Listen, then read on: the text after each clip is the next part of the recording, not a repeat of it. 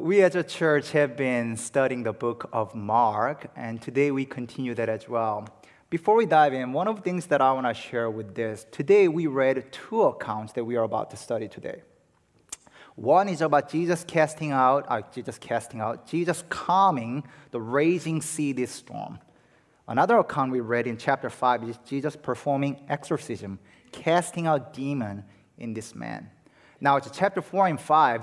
When we read the scripture, it's really easy to think that because of this division, these are completely separated events, these are unrelated. We just happen to break it by chapter division, so there's no point in those two stories. Well, there is actually. In fact, while the Word of God is inspired, God breathed, chapter division and verses are not. Which I mean by the chapter division and the verse are man made. Around 13th century during Latin Vulgate, for convenience sake, they added chapter division and verse, which is really helpful for us. Now that I can tell you, go to Mark 10, verse 18, you know exactly where to go. Without that, it would be really confusing. While it's helpful, subconsciously also allows us to think that those are completely unrelated story. Chapter 4 and chapter 5, completely two different story. No, the gospel writer is trying to tell us a one unified story there. What is the story that you and I sometimes miss? Today, we are going to talk about the power of Jesus, how he can change us, you and I, today, too. So, three things that we will explore in the today's read passage is this. First, we will learn about the power of Jesus displayed in this passage. It's two accounts that we read. His mighty power of Jesus is at display. Second, that we will talk about what actually hinders us, what hinders you and I to experience the very power of Jesus today. We know that Jesus is powerful and mighty, but there are a lot of things that hinders us from truly experiencing and living out this power of Jesus, the very gospel in our lives. And third, lastly, then, how do we change that? How do we move from hindrance to truly experiencing Jesus' presence and power every day in our lives? Those three things are what we are going to talk about. So, first, let's talk about the power of Jesus displayed in this passage. In the first account we read in the chapter 4, it would be a great idea for you to open up the Bible and see what this account is by yourself so that you know I'm not just making this story up. You can follow that. We read at the end of chapter 4 and chapter 5. In the first account in the we read in Jesus in Mark chapter 4, here Jesus sleeps on a boat. Jesus taking a nap, and there's mighty rushing wind, there's a raging storm happens, and disciples are panicking. What is happening is this, is this. If you ever go to Jerusalem or Jerusalem, Israel, well, Jerusalem's part of Israel, uh, you will notice the Sea of Galilee is very low of sea level. It's about 700 feet below sea level. And just about 30 miles north of Sea of Galilee, there's Mount Hermon which is about 9,200 feet above sea level. So in just a matter of 30 miles, there's almost 10,000 feet level difference. As a result, a lot of cold air descends from Mount Hermon, and warm air, if you know anything about science, warm air rises from the Sea of Galilee. What's the perfect recipe for what? Storm. Exactly. As a result, this storm in the Sea of Galilee, because of this high altitude gap, was frequent it was deadly in ancient Arab culture and Arab. This storm was, even in this day, Galilean fishermen know this evening wind that's easterly, they call it sharkia, which means a shark in Arabic. It's been deadly, they're afraid of it. Yeah, when you think about it, these are professional fishermen. They're used to the storm. This is not like they don't risk it, they know it. Yet for them to be afraid, it must have been the one of a storm. For them to be used to with this storm, they know this all altitude gap and they are panicking because of this rising storm that is something that is unheard of, unseen, that they don't know what to do. Now, sea is such a terrifying place in all the ancient cultures, not only in Israel, but when you look around the world as well. Sea is often known as a place of destruction and death. So actually, uh, if I can give one example globally, uh, like I give a couple examples of my where I'm from, Korea and also Japan as well. South Korea is a country that essentially went through 0% Christianity to 50% in matter of one century, 1900 to 2000. But even to this day, the least evangelized area is near the coast, typically. Japan is the second most unreached people group in the entire planet. There are so many idol worship, especially near the coast when you go there. Because a lot of fishermen go out, they are trying to grab something. Oh, I could die there. Uh, let me worship the God of seas who will protect me. It's, it's such a place of terror and destruction. And for disciples to run into this kind of mighty storm, they are panicking. They don't know what to do. They're afraid. So they wakes up Jesus. Verse 39, what does it say? Jesus wake up. He got up, rebuked the wind, and said to the waves, Quiet, be still. Then the wind died and it was completely calm. There is no abacadabra in Jesus. There's no magic broom. He doesn't do, okay, let me show you what I got. Let me see what I got under my sleeve. No fancy, just boom, quiet, be still. Game over. Just like that. Mightiest storm perhaps they've seen, calmed by a couple words of Jesus. Jesus, like, no big deal. But what is very interesting about this passage, look, verse 40 and 41, what does Jesus say? He said to his disciples, What are you so afraid? Do you still have no faith? They were terrified and asked each other, Who is this? Even the wind and waves obey him. Initially, they were afraid of the storm. But Jesus calms the storm, and now they are terrified. Meaning, what they were afraid is gone, but now they are more terrified. Why? They know they have come to face some of a greatness they are realizing that Jesus is greater than the greatest storms they have seen. And they're like, whoa, who is this? Wind and the waves all obey at his voice, just like that. And they realize the mighty power of Jesus displayed at this case. That's the story number one. Now, story number two that we saw in the chapter five, here Jesus casts out the demon. Just tuck the power of Jesus in your mind. Now, Jesus casts out the demon. He performed exorcism there. Uh, and then Jesus casts out the demon, and this demon's run into this bunch of pigs. Pigs run down the hill and dies. Poor pigs, but game over. Just like that. No, again, abracadabra. Jesus does it. Get out and done. When you read this passage, sometimes we live in such a modern, Western, developed, rational culture, have no words for this demon exorcism that's going on.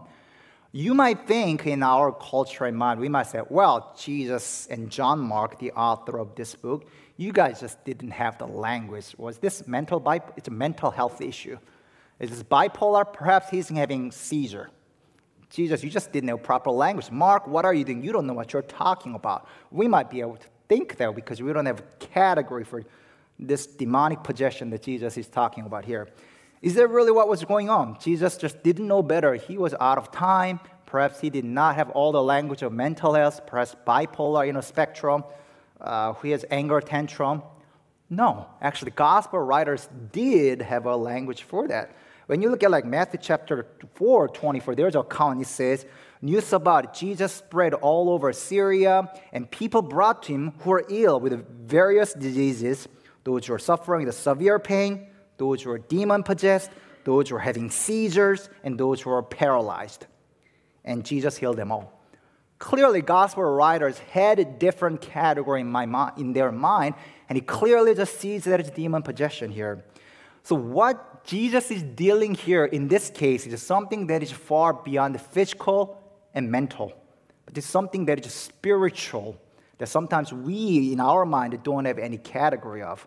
But even in this supernatural scenario we see, Jesus did not need a 50 diagnostic question. Are you depressed today? Are you having some sort of harmful thought? How are you eat? Are you eating well today? No, Jesus just rules that out right away.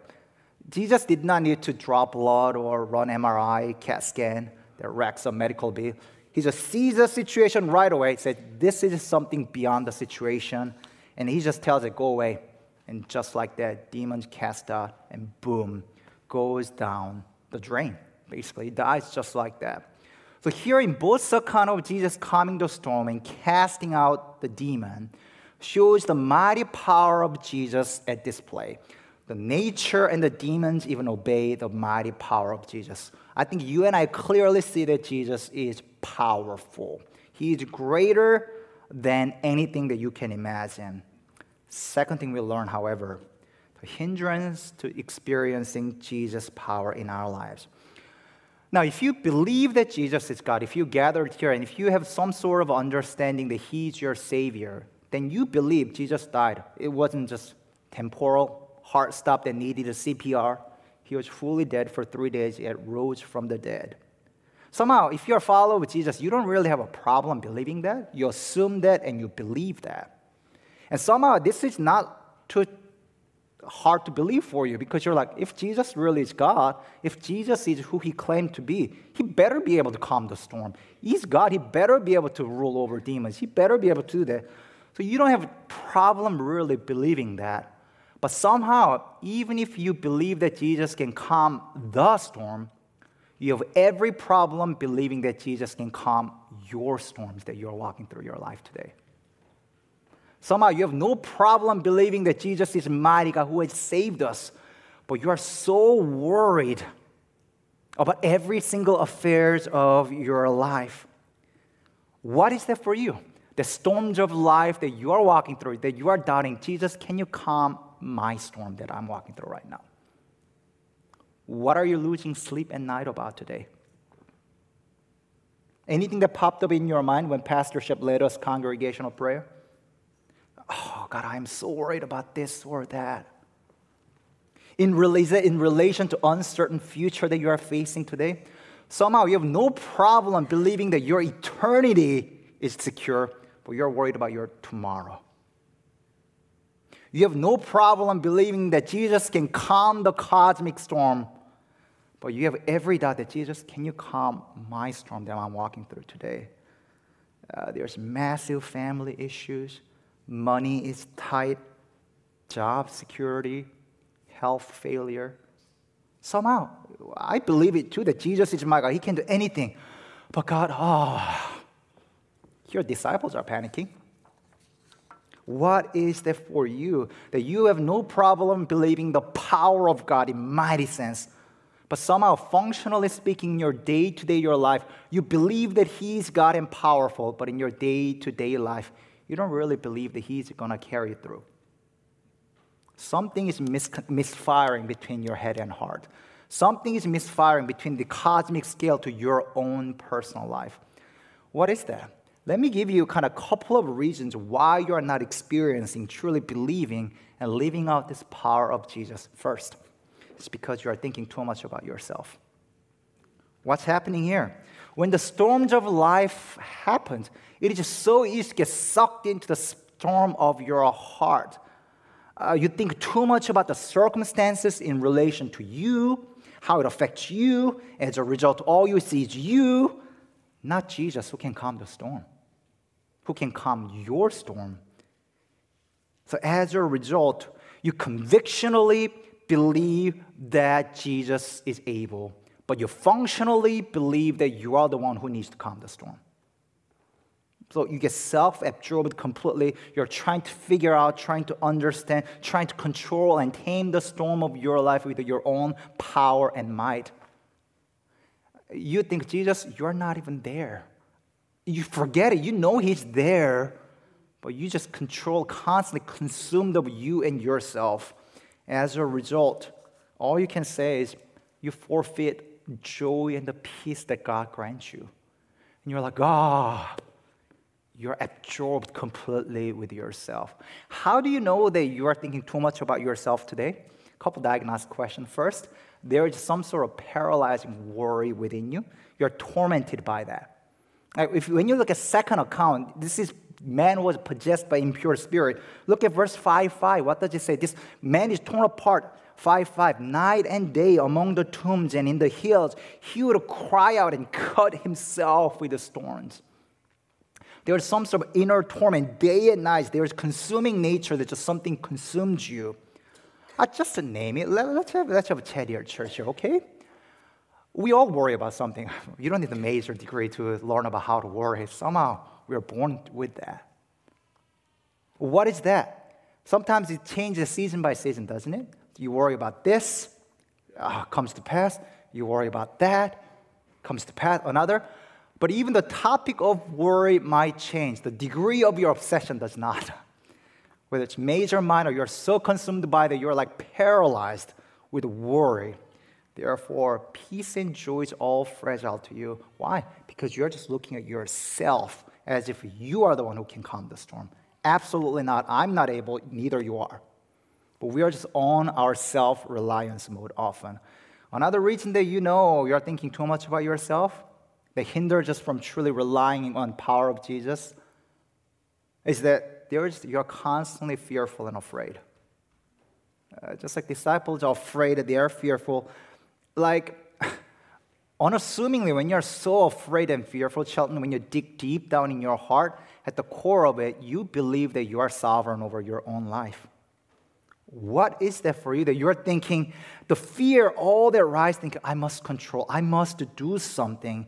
Therefore, there's no, bal- there's no balance, equilibrium of your soul. There's no balancing chemicals in your heart.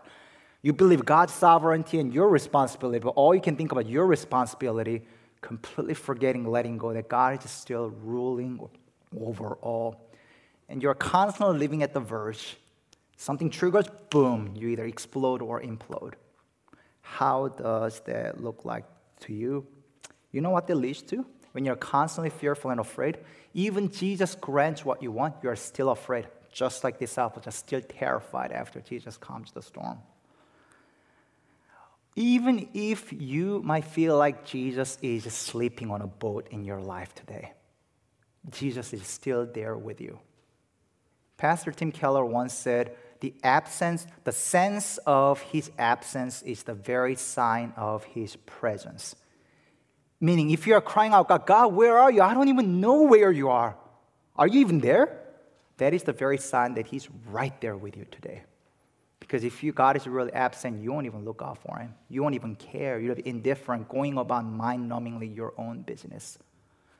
You clearly see that God is able, isn't it? Jesus is God who conquered the death he can calm the storm. He can cast out the demon. But somehow you don't believe that He will come through in your own life. Because number one, you're so caught up with yourself, constantly worried and fearful. Number two, another reason that we don't really experience Jesus' power in our lives is because you are bound by or giving yourself to the impure spirit. Notice what happens in chapter 5 here. When you look at this demon possessed man, like look verse 23, what happens here very carefully. 5 2 When Jesus got out of the boat, a man with an impure spirit came from the tombs to meet him. This man lived in the tombs, and no one could bind him anymore, not even with a chain, for he had often been chained hand and foot. But he tore the chains apart and broke the irons on his feet. No one was strong enough to subdue him. Night and day among the tombs and in hills, he would cry out and cut himself with a stone. Do you see that in verse 3 it says, No one could bind him anymore? What does that mean? It implies that somebody was able to bind him before, but day and night he grew stronger and stronger, stronger with his impure spirit, and they could not bind him anymore. In other words, whatever this impure spirit was inside of him, initially it was controllable, manageable. But as it left as it is, it grew and grew. It gave you more power at the same time, the power that it gave you made you a monster. So, whatever that is impure spirit is in you, what do we learn here? Unless you're really controlled by Jesus, you will always be controlled by something. And whatever it controls you, more and more and more it grows, you let it be, it will take over you. What is that controls you today, Shelton? What is that? apart from Jesus ultimately, whatever you desire ultimately, when it takes over you, you think they will make you somebody powerful and strong. Just name that. If you think money is the hope of your life, you think if I have only more money, I'll be great. Sure, if you accumulate more money, you think you'll become more powerful. You're able to do more. But if that becomes the ultimate meaning of your life, before you know it, you have become a monster. Money will take over your life. Power will take over your life. Just name that. Fame will take over your life. What is that for you? If even the good things, peace and harmony or comfort, is the number one primary meaning of life, that you find a meaning in your life, when there's no health in your body, health is failing, Oh, you'll be distraught. You'll be a very unpleasant person.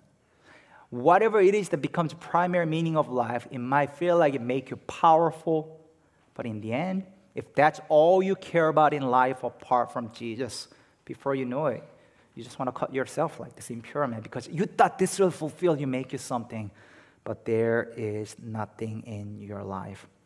Sometimes the more you get what you desperately long for, the more you become a person that you never intended to be. This guy got all the power, but more and more he became, no one was able to bind him. And then in the end, he became the person that is so torn apart in and out. You're like, wait a second, Jin. Excuse me, even apart from Jesus, there are many good things. I want love. That's what I want the most. That's a good thing, right? Love is a great thing. Oh, that's right. Yes, you can desire for love. But if you find ultimate meaning of life through love, what are you going to do when your spouse betrays you?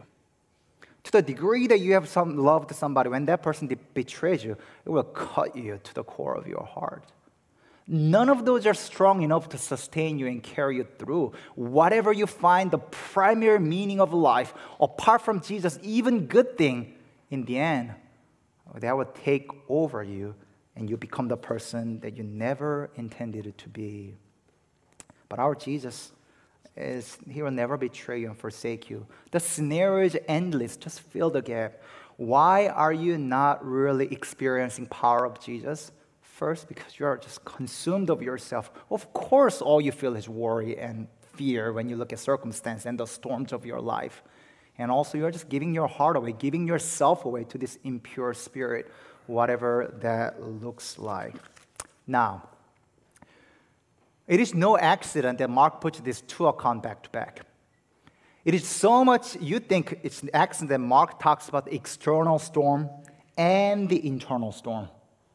No, it is t- typically so much easier to see the external storm of life. Oh, yeah, that's bad, that's bad. As long as that's taken care of, I'll be okay.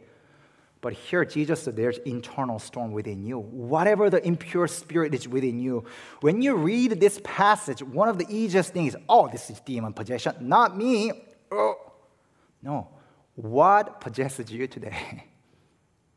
there are things that possess me as well, Shelton. I get worked up that sometimes I feel like, oh man, I'm becoming a monster that I don't want to be. As I said, we, no one needs to major in worries, right? When, when I get worried about something, oh, that's all I can think about. And dear friend of mine who happen a lot of time process with me often tells me, Jin, when you get worried, you talk like a madman. You know that? You just talk like a madman over and over. I know it's a joke, but it's a really half truth is in that. What my friends meant is when I get worked up with the stuff, it consumes me. It really does. And it binds me, really. I feel like that's all I can think about. Like this man who was bound by this impure spirit that becomes me. And before I know it, I talk like a madman, can't shake it off. And more it consumes me, I forfeit all the peace and joy that God grants in my life. Voluntarily, it torments me day and night. I completely forget that Jesus can calm the storm. And as if I'm trying to control the storm in my own life. Therefore, there is no patience but panic. That's all I feel in my life oftentimes. So, what is that for you today? What hinders you from truly experiencing the power of Jesus? Are you thinking too much about yourself? There's always worries, always fear. Or are you giving yourself to the impure spirit or whatever in your life that you're consumed by it? Lastly, third, then, how do you turn around? We talked about a lot of problem, right? We talked about greatness of God who can calm the storm, and yet we don't really believe that functionally because we are so consumed of it. How do you change that? How do you turn around? Don't you really want to yield yourself to the power of God so that you can fully live that out? I do. I don't like to get upset. I don't like to get frustrated constantly. I don't like to worry. How do you change? How do you turn around today? Third, how to experience the power of Jesus without hindrance today. When you look at the chapter 5 account, this demon possession, I don't know whether you noticed or not, but apart from Jesus, there are actually two other voices speaking, two other voices present. First, like there's demon and also the demon possessed man in this case. Like look at it, verse 12, this time is demon speaking. The demon begged Jesus, Send us among the pig, allow us to go into men. So it is the demon who is speaking, demon who is begging. But look at verse 2, 1 through 6. Even though this man has been possessed by this impure spirit demon, it is this man speaking. Verse 2 When Jesus got out of the boat, a man with an impure spirit came from the tomb to meet him. And what does this man do? Verse 6 When he saw Jesus from a distance, he ran and fell on his knees in front of him. Children, this verse 6 may well be the best thing this impure spirited man has ever done in his life. I don't really care about your past. I really don't. I don't care how messed up you are. And who cares about what I care? Children, no matter what walks of life you're walking through, no matter how frustrated you are, how angry you are, how much you are in despair today, you can always come to Jesus.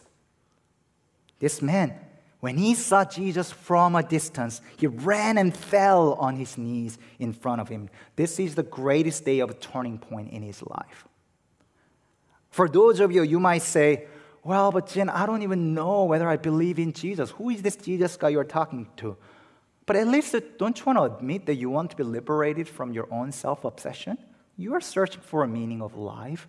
Don't you want something beyond yourself? You might say, Oh, but you don't know what I've done. I'm not that good. You know what I'm struggling with. You don't know what I did yesterday. You don't know what I did last week, Jin. I don't. But if the demon possessed man can come to Jesus and Jesus still embraces him, you can still come to Jesus today. He's ready to welcome you. No matter what worries and anxiousness you carry in your life, you can come to Him. This is the first step of cure and turning around, Shelton. Sometimes feel like, I don't even know whether I can come to God. I'm struggling with the same sin. Oh, this one thing over and over and over again. Can I still come to Him? Absolutely. If the demon possessed man come to Jesus and find hope, you and I can certainly do today. First, to cure, to turn around to experiencing Jesus' power is come to Him just as you are. It's really okay. Really, really okay to be not okay. I feel like more of my days is not okay than okay. And he asked me to come to him just as I am. So, first step is to come to Jesus. Second thing, to cure how to turn around to really experience the power of Jesus, uh, share with others what God has done. Here, Jesus cast out the demon in this man. Read verse 18 and 20. What happens here? As Jesus is getting into the boat, the man who had been demon possessed begged to go with him. Jesus did not let him, but said, Go home to your own people and tell them how much the Lord has done for you and how much he had mercy on you. So the man away and began to tell in the Decapolis, all the cities around, how much Jesus had done for him. And all the people were amazed. Here now, Jesus tells it, share what I've done. Sometimes all we share is our worries. All we share is our despair. But if there's anything that God has done in your life, in your heart, even today in our worship service, share with others. Why are we so prone to share about our worries? Why are we so prone to share about, ah, whatever uncertain future looks like, rather than sharing about the joy of the Lord that we so easily forfeit? And as these people are sharing, all the people are amazed. And later, when Jesus goes into this new town, people have heard about Jesus already because this man was already sharing with all others all the great things that God has done. What is the cure to turn around? First, we talked about it. Come to Jesus just as you are. Just as you're, as messed up as you are, He's ready to welcome you. And when He heals you, mends you, it's no longer a wound it may become a scar, but the scar is the faithful of mark of God of how He has healed you. Show it to others. I was wounded, but this is how God has healed me. Tell it to others. What is that for you that God is working in your heart today? We might look at this storm account or demon possession and said, "Not for me." That's ugh. no. It has implication for all of us, and if you cannot think about, oh, I don't know any joys of my life, I, all I can think about is my worries, what's not going well, my family, my children, my job, my friends, my other extended families. Well, there's one thing that Jesus has done for you. What is that? In this passage, Jesus delivers a man from demon. But guess what? God is, if you know Jesus Christ as your Savior, God has delivered all of us from the possession of demon. We were in the hell-bound race. But how did he deliver us from the hell-bound race that once we are on? Because Jesus delivered himself. Jesus subject himself to the devil at the cross of Jesus Christ. Jesus subject himself to all the evils of this world called our sin. All the sin was laid on himself. As a result, he descends. He perishes to hell. But because through his weakness, through the power of cross that is weak to the world, but to us, that is the very life changing effort, life changing magic, life changing hope, life changing peace, all because of Jesus took it all on himself to the cosmic darkness, cosmic evil of all our sins. And now, because of Jesus as Christ took on your sin, now you have joy that you can share with others. Hey, I was a demon possessed man. I was the one who was impure spirit. Yes, I still struggle, but now I can share about Jesus, the very power of the cross, what he has done for me. I'm a new man. That does not mean I don't have any storms of a life. They may still well be there, but I don't care. My Jesus is with me. I can still walk uprightly. I know I still have this obsession of my heart, but I'm a new man by the power of the cross, what he has done. That's something worthy of you sharing. Why are we, why am I so prone to share about my worry and my fear only without sharing what God has done in our lives? You have something incredible good news that Jesus has done for you at the cross for our sin. Do you want to turn around? Do you want to really change today? Come to Jesus as you are, just like this impure spirited man, and share all that God has healed you with one another and I pray that as you do that, your joys in the Lord will be doubled because you together looked, behold, our Christ who has saved us from our sin and from our darkness. Let's pray together. Oh God, this is the very power of the cross we believe and we sing. Oh Lord, sometimes when we read this kind of passage, we're like, okay, Jesus is greater. He can calm the storm, He can do mighty things. But somehow we do not translate that into our own lives. As a result, we are fearful. We are afraid to be found out. We, are, we don't worry about our eternal security, for we know Jesus has gotten it. But we worry about tomorrow and today. But, oh Lord, just like this man came to Jesus just as he is, whatever his motive was, he still came to Jesus and knelt. I pray that that will be us. And, oh Lord, for those of us who has experienced this mighty power of Jesus to redeem us from darkness to light, I pray that we will be the first one to share the good news with one another. For gospel changes everything. It changes our heart and behavior and everything of us. We believe in the power of the cross, power of the gospel, O oh Lord. Hold us, sustain us when we doubt, when we are prone to be fearful. Help us to look to you. In Jesus' mighty, saving, and hopeful name we pray. Amen.